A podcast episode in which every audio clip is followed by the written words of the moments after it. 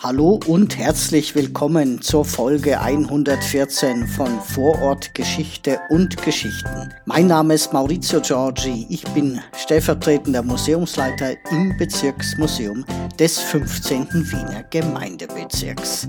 Und der heißt Rudolfsheim 5 Haus. Heute geht's um den elektrischen Strom aus der Serie History and Crime.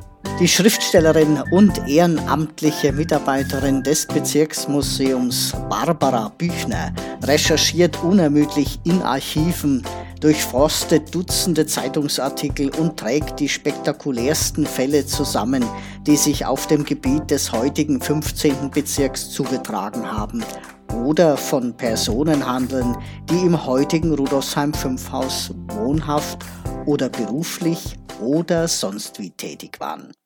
Selzergasse 19 in Rudolfsheim 5 Haus. Zwischen 1971 und 1980 befand sich hier in einem leerstehenden Schulgebäude die elektropathologische Sammlung des Arztes Dr. Stefan Jelinek. Wien zwischen ausgehendem 19. und beginnendem 20. Jahrhundert. Die Elektrifizierung schreitet voran. In privaten Haushalten, öffentlichen Gebäuden, Firmen und Verkehrsmitteln. Doch die neue Energiequelle ist noch wenig bekannt und vertraut. Es kommt daher infolge der Unkenntnis häufig zu Stromunfällen. Der Arzt Dr. Stefan Jelinek beschäftigte sich um 1900 mit Stromunfällen. Vor allem interessierten ihn die Auswirkungen eines Stromschlags auf den menschlichen Körper. Er untersuchte auch Menschen, die vom Blitz getroffen wurden. In seiner Veröffentlichung Die Theorie vom elektrischen Scheintod vertrat er die Auffassung, dass man mit der Wiederbelebung den Menschen bei einem elektrischen Unfall helfen könne. Das entsprach damals nicht der gängigen Lehrmeinung. Jelineks Lehrsatz lautete, dass man bei einem Stromunfall so lange Reanimationsversuche durchführen sollte, bis sich bei der Person Totenflecke zeigten. Erst dann könne man aufhören. Ab 1899 sammelte Stefan Jelinek Präparate von Stromunfällen zur Forschung für die Verhütung von Unfallfolgen und zur Heilung. Er gründete und betreute das Elektropathologische Museum. Über 1800 Präparate kamen dafür zusammen.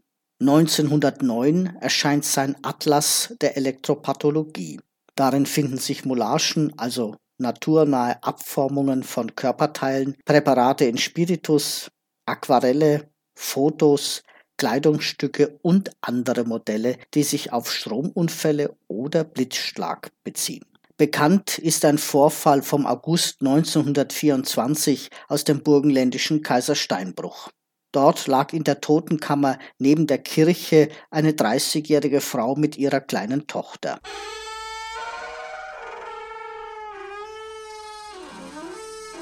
Beide waren vor einer Stunde etwa während eines Gewitters vom Blitz getroffen worden.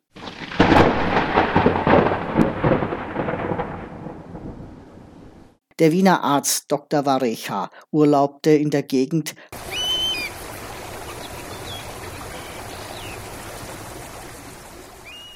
kam zufällig vorbei, als man ihm die Geschichte berichtete. Er meinte zwar auch, dass beide sicherlich schon tot seien, aber man könne den Lehrsatz von Dr. Jelinek durchaus ausprobieren. Ein Bauer half ihm dabei.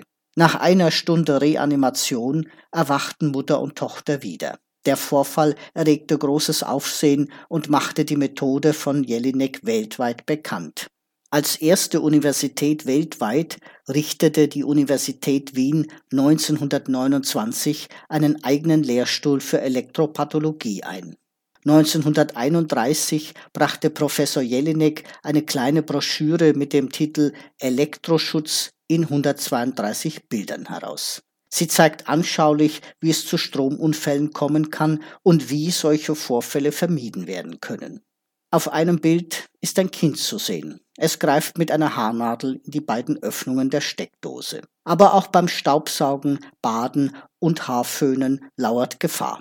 Die Forschungen von Stefan Jelinek über die Auswirkung von Strom- und Blitzschlägen haben viel dazu beigetragen, um die Kenntnisse von Feuerwehr, Rettung, Polizei und Gerichtsmedizin zu verbessern. Die Sammlung von Jelinek ist heute größtenteils im Technischen Museum und im Narrenturm zu sehen. Die Sonderausstellung im Bezirksmuseum des 15. Wiener Gemeindebezirks zum Thema Bildung in Rudolfsheim 5 Haus zeigt noch bis Jänner 2024 zahlreiche Plakate über das Elektropathologische Museum und die Sammlung von Stefan Jelinek.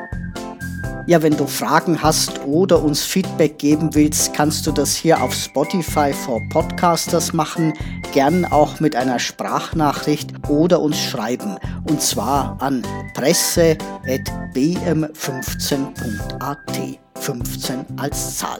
Nächste Woche ist wieder Brigitte dran. Bis zum nächsten Mal. Euer Maurizio.